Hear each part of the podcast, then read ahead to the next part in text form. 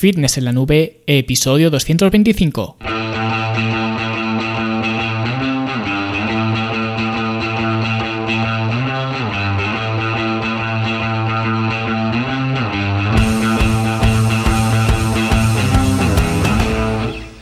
Bienvenidos a todos un viernes más aquí a vuestro podcast a Fitness en la Nube donde hablamos de fitness, de nutrición, de entrenamiento y donde cada viernes, cada semana os traigo las técnicas, consejos, estrategias, trucos y como lo queráis llamar para que construyáis un mejor físico y tengáis un estilo de vida más activo y más saludable.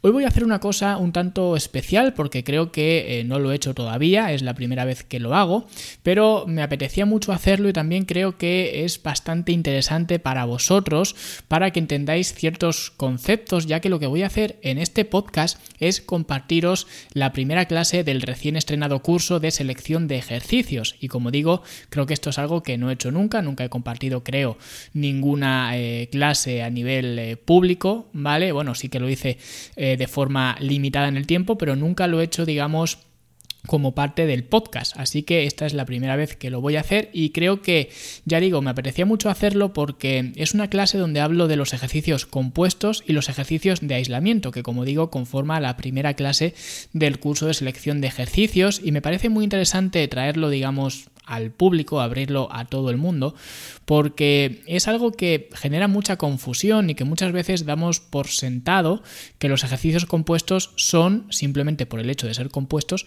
mejores que los ejercicios de aislamiento. Entonces vamos a comprobar si esto es verdad o no y por qué son mejores o no. Y como digo, lo hacemos en esta clase que os voy a compartir que ya está disponible desde ayer en la academia también, o sea que muchos de vosotros quizás eh, ya lo hayáis eh, visto, pero para los que no y para los que no estéis en la academia, pues al menos tenéis eh, esta opción de aprender sobre los ejercicios compuestos y ejercicios de aislamiento, que ya digo va a ser una muy buena base tanto para los que después vais a proseguir con el curso de selección de ejercicios como para los que simplemente queréis un poco más de luz en cuanto a los ejercicios compuestos y los ejercicios de aislamiento, que es lo que vamos a hacer ahora. Entonces, antes de dejaros con la clase, simplemente pues eh, hacer este pequeño eh, recordatorio que siempre os hago de la Academia de Fitness en la Nube, la plataforma online para mejorar vuestro estilo de vida, para aprender a verte mejor, sentirte mejor y rendir mejor, donde encontrarás multitud de cursos como este que estamos haciendo actualmente, selección de ejercicios, pero no solamente de entrenamiento, sino también de alimentación y estilo de vida en general. O sea que es una plataforma forma muy, muy completa a nivel formativo para que puedas mejorar tu estilo de vida, que al final es para lo que se hizo esta academia. Y como digo, al margen de los cursos tienes también talleres prácticos, ¿vale? Donde también voy incluyendo estos Open Lives, que por cierto, este último martes hicimos otro Open Live con un entrenamiento de cuerpo completo con énfasis en pectoral y ya simplemente me quedaría el último entrenamiento que sería cuerpo completo con énfasis en espalda que es el grupo muscular que todavía no habría tocado y ya con esto completaríamos el microciclo y luego pues ya veremos cómo orientamos estos Open Lives. Quiero seguir haciéndolos, pero seguramente haga algunos cambios, ¿vale? Entonces, no sé seguro si el siguiente martes será otro Open Live, ¿vale? Porque ya digo, esta semana anterior lo expliqué en este Open Live, ¿vale? Esta semana anterior, eh, en lugar de entrenar cuatro veces, que es lo que tenía programado, entrené tres porque no pude hacer el cuarto entrenamiento.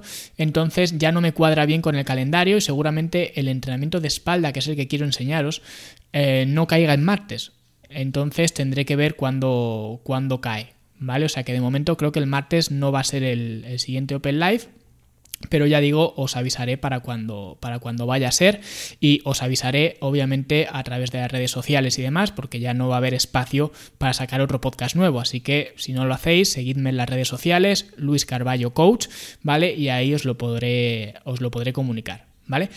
Entonces, una vez dicho esto, la Academia de Fitness en la Nube, fitnessenlanube.com, son 10 euros al mes, sin permanencia, sin cosas raras, si no te gusta, te vas y ningún problema, ¿vale? Una vez hecho este pequeño anuncio, este recordatorio, os dejo con la clase.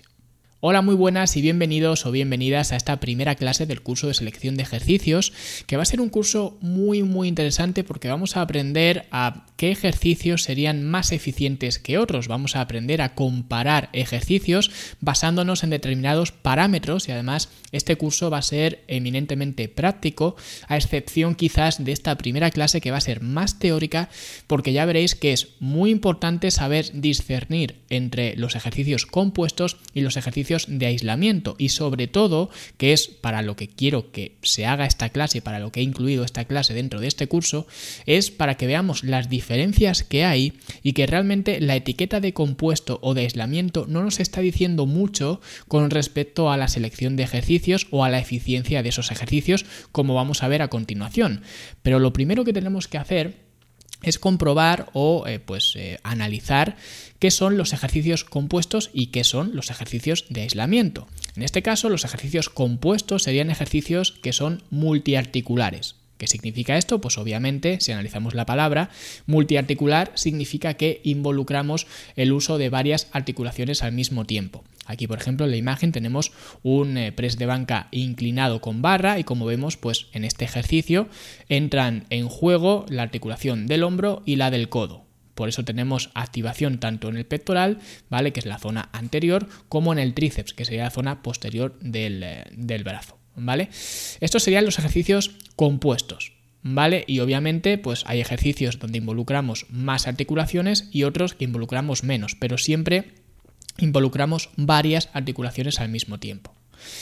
¿Qué diferencia hay con los ejercicios de aislamiento? Pues obviamente que los ejercicios de aislamiento son monoarticulares, es decir, solamente involucran una articulación. Aquí, por ejemplo, vemos eh, una diferencia con eh, la imagen anterior, que antes veíamos un press de banca inclinado, ahora vemos un contractor y en este caso vemos que estamos eliminando el trabajo de los tríceps. Y aquí dejamos simplemente el trabajo de la articulación del hombro, por tanto el trabajo del pectoral en este ejercicio. ¿Vale? Esto es lo que sería la diferencia entre ejercicios compuestos y ejercicios de aislamiento. Sé que es algo bastante simple y que muchos de vosotros ya lo conoceréis, ¿vale? Pero vale la pena, digamos, hacer este repaso o al menos que alguien que no lo supiera, pues ahora ya lo sabe, ¿vale? Ya sabe cuál es la diferencia que hay entre ejercicios de aislamiento y ejercicios eh, compuestos. ¿Vale? Entonces, lo que tenemos que ver es por qué son mejores los ejercicios compuestos. Y esto lo digo porque, eh, digamos, de forma general, siempre se le atribuyen a los ejercicios em, compuestos muchas más ventajas, muchos más beneficios que a los ejercicios de aislamiento. De hecho, los ejercicios de aislamiento suelen estar un poco relegados en un segundo plano y siempre los ejercicios compuestos son los que em, los entrenadores, por, por lo general, suelen recomendar priorizar más. Es decir, son más ventajosos, son más beneficiosos. Entonces, vamos a ver por qué vamos a analizar por qué lo son, si es que lo son. Entonces, eh, si tenemos en cuenta si los ejercicios compuestos queman más calorías, la respuesta es sí. ¿Vale? En este caso sí que sería un mini punto para los ejercicios compuestos, ¿vale? Porque sí que queman más calorías que los ejercicios de aislamiento simplemente por lo que hemos visto antes, porque estamos involucrando más musculatura al mismo tiempo, de forma que eh, los músculos necesitan energía simultáneamente. Y esto lo que hace es que obviamente se requiera un eh, aporte energético mayor, ¿vale? Por lo tanto, ¿queman calorías? Sí, o queman más calorías los ejercicios compuestos que los de aislamiento? Sí. Ahora bien, ¿cuánta es la diferencia? Porque la diferencia, aunque sí que sea obvia, pero no es tan dramática como la gente se suele pensar. Es decir, si tú quieres quemar más calorías, vas a quemar más calorías haciendo una sesión de cardio, por ejemplo, que haciendo un peso muerto, por así decirlo, o una sentadilla, o lo que sea. ¿Vale? O sea que realmente sí que queman más calorías, pero tampoco es que sea un factor decisivo a comparación con los ejercicios de, de aislamiento. ¿Vale? Entonces, vamos a analizar un poco más profundamente todo esto y vamos a intentar indagar un poco más por qué los ejercicios, eh, presuntamente los ejercicios compuestos son mejores que los de aislamiento. Entonces, ¿ahorran tiempo los ejercicios compuestos? Bueno, pues vamos a verlo. El sentido común nos diría que sí, porque obviamente si estamos trabajando varios grupos musculares a la vez, es obvio que estamos ahorrando tiempo. Sin embargo, la eficiencia, el ahorro, sería tal si nosotros hiciéramos eh, un ejercicio compuesto en lugar de varios ejercicios de aislamiento. Es decir, si yo me ahorro eh, varios ejercicios de aislamiento haciendo un solo ejercicio compuesto, en ese caso sí que estaría ahorrando tiempo, porque estoy metiendo eh, pues tres o cuatro ejercicios dentro de uno solo. Eso sí es ahorrar, eso sí es eficiencia. Pero ¿qué nos encontramos? Que habitualmente esto no es así. ¿Por qué no es así? Porque lo habitual es que en una sesión de entrenamiento el ejercicio o los ejercicios compuestos no sustituyan a los ejercicios de aislamiento, sino que los complementen. Es decir, yo voy a hacer una sentadilla con barra, que sería pues un ejercicio eh, compuesto, pero luego no me voy a quedar ahí. Luego después voy a hacer unas extensiones de cuádriceps, luego después voy a hacer un curl femoral, luego después voy a hacer un hip thrust, luego después voy a hacer unas zancadas. En fin, que al final lo que voy a hacer es simplemente añadir más trabajo a ese ejercicio compuesto. Por lo tanto, realmente no estoy ahorrando nada. Porque luego, ya digo, sigo haciendo otros ejercicios de aislamiento porque entiendo que ese ejercicio compuesto no es suficiente para darle el estímulo que necesito. Por lo tanto, utilizo los ejercicios de aislamiento para apoyar ese ejercicio compuesto. Por lo tanto, no estoy ahorrando nada. Cosa distinta sería si yo, por ejemplo, tuviera simplemente 15 minutos para entrenar y dijera, bueno, ¿qué voy a hacer? En 15 minutos voy a hacer varias series de curl femoral, de extensiones de cuádriceps, de zancadas, de tal. En lugar de eso diría, oye, pues no, en lugar de hacer todo esto que no me va a dar tiempo a hacerlo en 15 minutos, voy a hacer simplemente sentadillas y voy a estar 15 minutos haciendo sentadillas. Entonces, obviamente, eso sí que ahorraría tiempo. ¿Vale? Pero no es lo habitual, es un caso muy específico y muy rebuscado. ¿vale? Lo normal es que los ejercicios compuestos se añadan a eh, tu rutina, al igual que los ejercicios de aislamiento, es decir, que compartan ese espacio de la rutina. Por lo tanto, no están ahorrando tiempo, ¿vale? Que esto es algo que tenemos que tenerlo en cuenta. No es que sean más eficientes con respecto al tiempo. Porque al final, ya digo, estamos haciendo lo mismo, solo que añadimos esos ejercicios compuestos, ¿vale? O añadimos esos ejercicios de aislamiento. Por lo tanto, no estamos ahorrando nada. Entonces, a la pregunta de ¿ahorran tiempo? Pues no necesariamente, ya digo, en varios casos. Puede ser que sí, pero de forma general y como se aplican, la aplicación habitual no es eh, precisamente un ahorro de tiempo lo que, lo que tenemos. Entonces vamos a indagar un poco más y vamos a ver si los ejercicios compuestos te hacen más fuerte. ¿Te hacen más fuerte los ejercicios compuestos? Bueno, pues de nuevo, el sentido común nos puede decir que sí, de hecho, esto es algo bastante asumido que eh, los ejercicios compuestos nos dan más fuerza, nos dan más potencia, ¿vale? Que por eso también suelen ser eh, el tipo de ejercicios que más favorecen o más recomiendan los entrenadores, ¿vale? Los ejercicios compuestos, porque son los que te dan esa fuerza. Sin embargo, eh, si nosotros pensamos en esto, nos estamos olvidando de algo muy importante, y es que la fuerza es una em, habilidad específica. ¿vale? Es específica al movimiento o al desempeño que yo haga. ¿Qué significa esto? Pues que una persona porque levante más eh, peso que yo en un press de banca no significa que sea más fuerte que yo. Significa que es más fuerte que yo en el press de banca. Pero ya está. Por lo que digo, porque al final es una habilidad específica. Y en este caso, si comparamos los movimientos, el press de banca, esa persona sería más fuerte que yo en el press de banca pero no tendría la etiqueta de ser más fuerte que yo, porque a lo mejor yo soy más fuerte que esa persona en, otra, en otro desempeño, en otra actividad. De hecho, eso se puede ver muy bien eh, y de hecho es bastante curioso cuando, eh, si vemos en, YouTube, eh, pues un culturista contra un luchador de pulsos, ¿vale? Si ponéis en YouTube em, bodybuilder versus arm wrestler, vais a ver que, ya digo, estas comparaciones son bastante em, sorprendentes en el sentido de que, claro, tú ves al bodybuilder, al culturista, lo ves tan grande que tiene músculos hasta en las orejas, y luego ves al eh, luchador de pulsos, que tampoco es que sean pequeños como tal, pero obviamente al lado del culturista, pues mm, parece pues un, un escuchimizado, ¿no? Y sin embargo, los ves haciendo el pulso y siempre gana el luchador de pulsos. ¿Por qué? Por lo que he dicho antes, porque la fuerza es específica porque estás metiendo a un eh, culturista en un terreno, en una aplicación de fuerza que no conoce. Por lo tanto, siempre va a perder. Y ya digo, a lo mejor no siempre, siempre, ¿vale? Porque obviamente si metes a un eh, culturista de talla mundial contra un luchador de pulsos que sea a nivel amateur o nivel medio, pues no, pero si metes a dos tops, siempre va a ganar el luchador de pulsos, siempre va a ganar el que esté en su terreno, ¿vale? Porque es a lo que está acostumbrado, porque es más fuerte que él en ese desempeño. Ahora, si lo pones a hacer sentadillas, pues ahí no va a ganar el luchador de pulsos, obviamente. ¿Vale? Por lo que digo, porque la fuerza es específica. De hecho, esto también ahora me he salido un poco en el culturismo, digamos, con los, eh, las, eh, las, batallas o las peleas de, pulsos.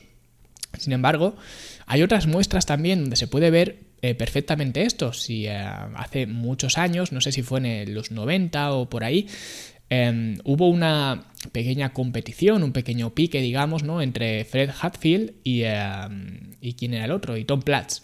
¿Vale? Que seguramente a Tom Platz sí que lo conozcáis eh, algo más, básicamente porque es un culturista muy conocido, especialmente por su desarrollo en las piernas y por la intensidad que tenía entrenando, ¿vale? Entonces hay, una, hay un vídeo en YouTube, me parece, lo podéis buscar, donde se compara la eh, fuerza de Fred Hatfield, que era un, eh, un powerlifter muy, muy fuerte, contra em, Tom Platz en la sentadilla, ¿no? Y obviamente a una repetición el que ganaba fue Fred Hatfield, ¿vale?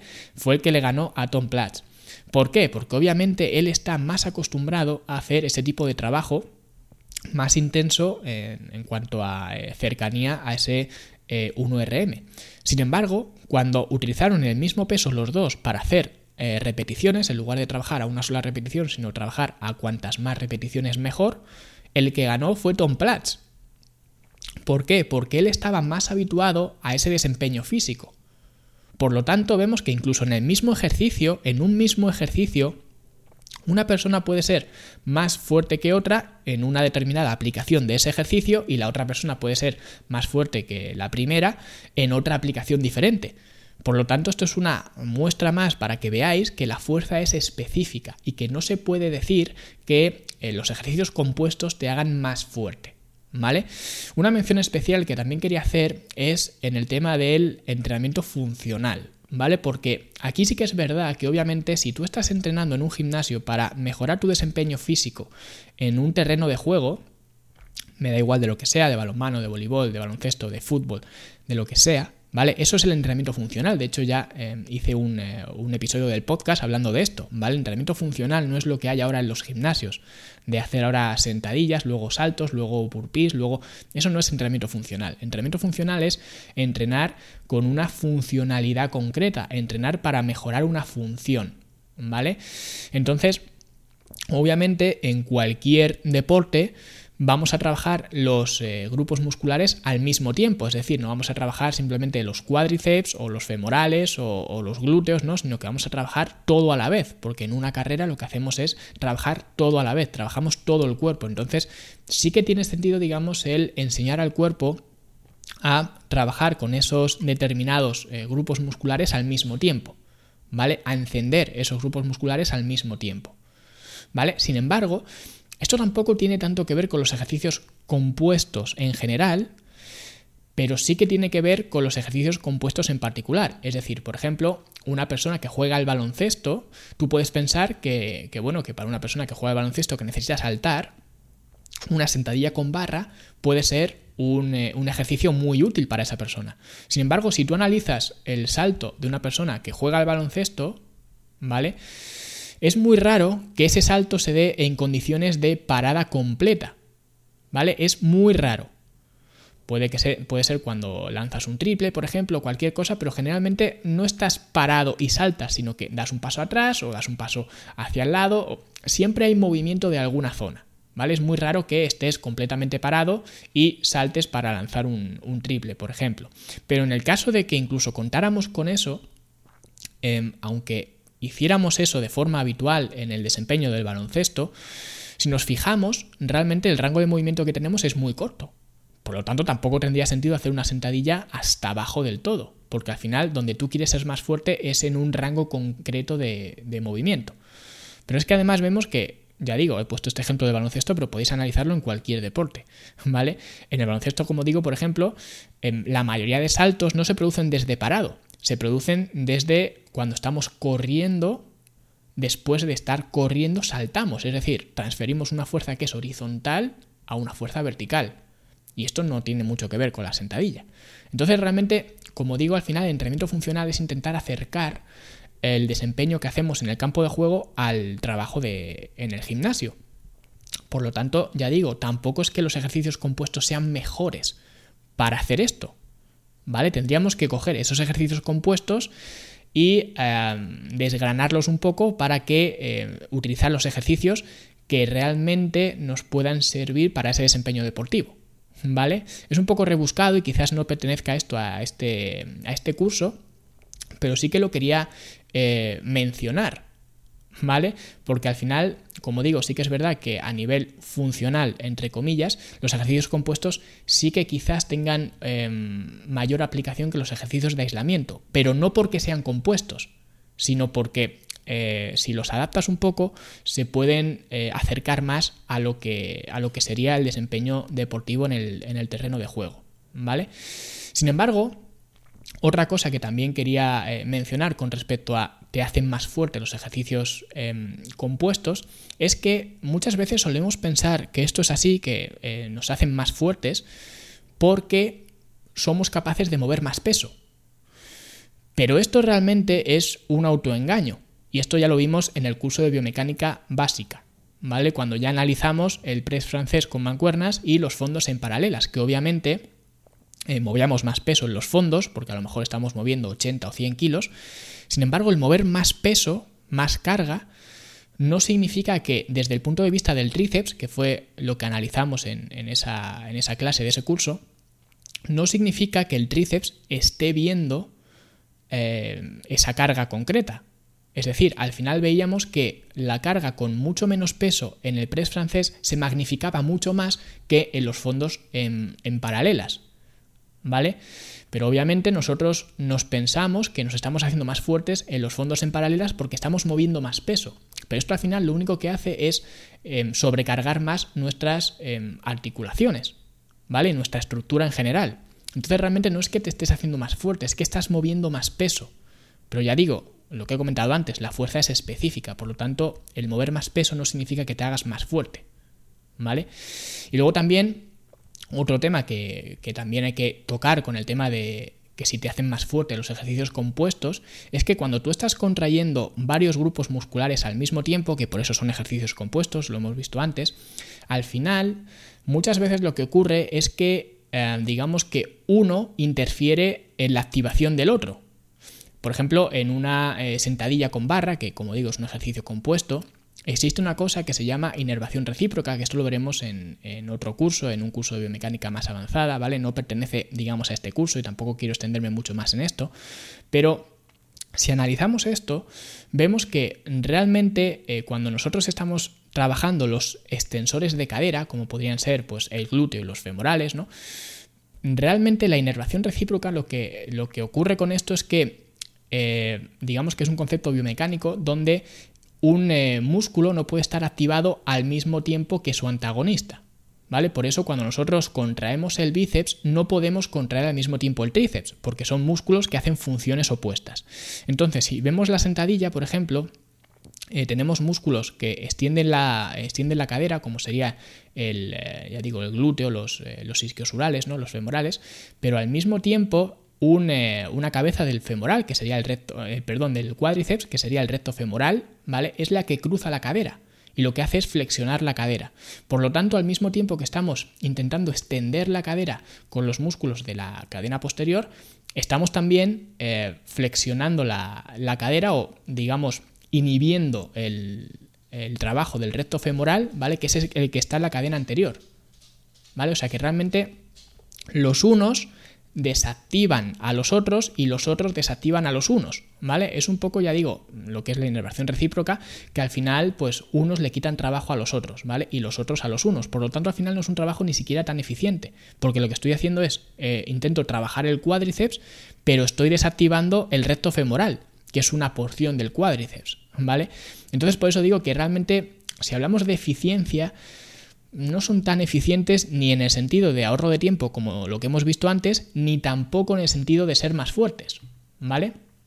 Entonces, bueno, pues eso es un poco también para que, para que veamos esto, que al final no es que nos hagan más fuertes, sí que a nivel interno nos pensamos que nos están haciendo más fuertes porque movemos más carga o somos capaces de mover más carga. Pero esto tiene otro, eh, otra complicación, ¿no? Porque si ya vemos que realmente no nos hacen más fuertes, pero nos pensamos que sí que lo hacen porque movemos más carga, tenemos que pensar si realmente los ejercicios compuestos son más seguros.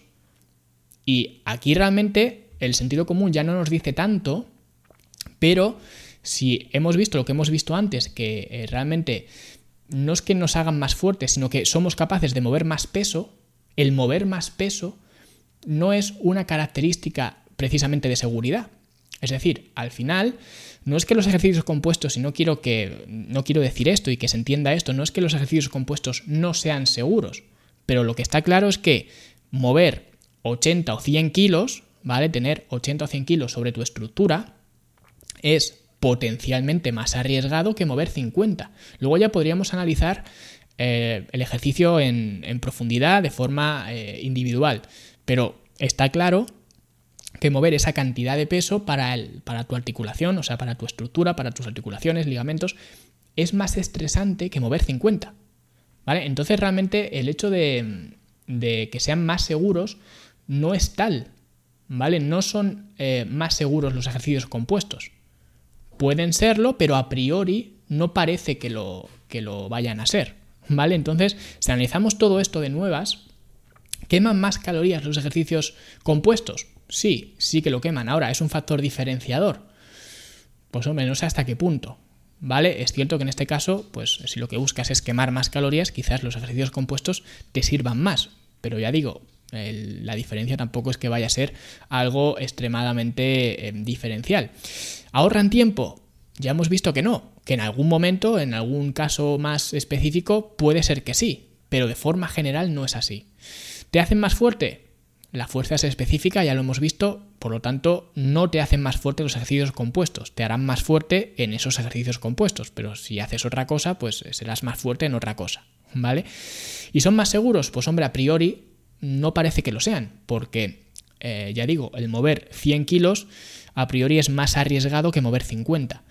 Y los ejercicios compuestos, una de esas ventajas, entre comillas, que, tienen, que la gente le gusta mucho destacar, es precisamente eso, que puedes mover mucha carga. Pero para mí eso no es sinónimo de seguridad, al contrario, ¿vale? Es una alerta que puede significar que quizás hay otro ejercicio con el que puedo mover menos carga, tener incluso más eficiencia, pero bueno, esto no depende de, la seguridad o no, pero tener incluso más eficiencia y ser más seguro, ¿vale? Por el hecho de tener que mover menos carga. Entonces, si vemos este cuadro, vemos que realmente los ejercicios compuestos, ¿por qué son mejores? ¿Por qué nos han dicho siempre que, son mejores, ¿no? Y lo que quiero que quede claro de esta clase, ¿vale? Es que lo primero, esta clase quiero que sirva para verificar esta hipótesis que siempre se nos ha dicho, porque aquí todo el mundo eh, dice que cuestiona cosas, ¿vale? E incluso los que cuestionan cosas nunca se han preguntado o nunca se han parado a cuestionar esto. Pero yo os animo a que verifiquéis esta hipótesis y si analizáis estos puntos que os he dado, veréis que los ejercicios compuestos no son mejores que los ejercicios de aislamiento simplemente porque sean compuestos, ¿vale? Luego habrá que ver de forma individual cada ejercicio y comparar diferentes ejercicios, ya digo, a nivel individual, pero no porque tenga la etiqueta de compuesto es mejor que el que tenga la etiqueta de em, analítico o de aislamiento, ¿vale? Eso es un poco lo que quería que se viera en esta clase. También lo que quería que se viera en esta clase o de hecho esto lo que quiero siempre es haceros tener una eh, mente o una mentalidad analítica. ¿Por qué? Porque que todo el mundo tenga algo en un pedestal, en este caso los ejercicios compuestos, que como he dicho antes, pues son los ejercicios básicos que todo el mundo, todos los entrenadores recomiendan siempre, que todo el mundo tenga algo en un pedestal, no significa que no tengas que cuestionarlo. Porque hasta ahora Siempre lo hemos hecho así. Nos han dicho que los ejercicios compuestos, los pesos de banca, las sentadillas con barra, eh, los pesos muertos, las dominadas incluso, los remos, los fondos, todos los ejercicios eh, compuestos son mejores por el simple hecho de ser compuestos.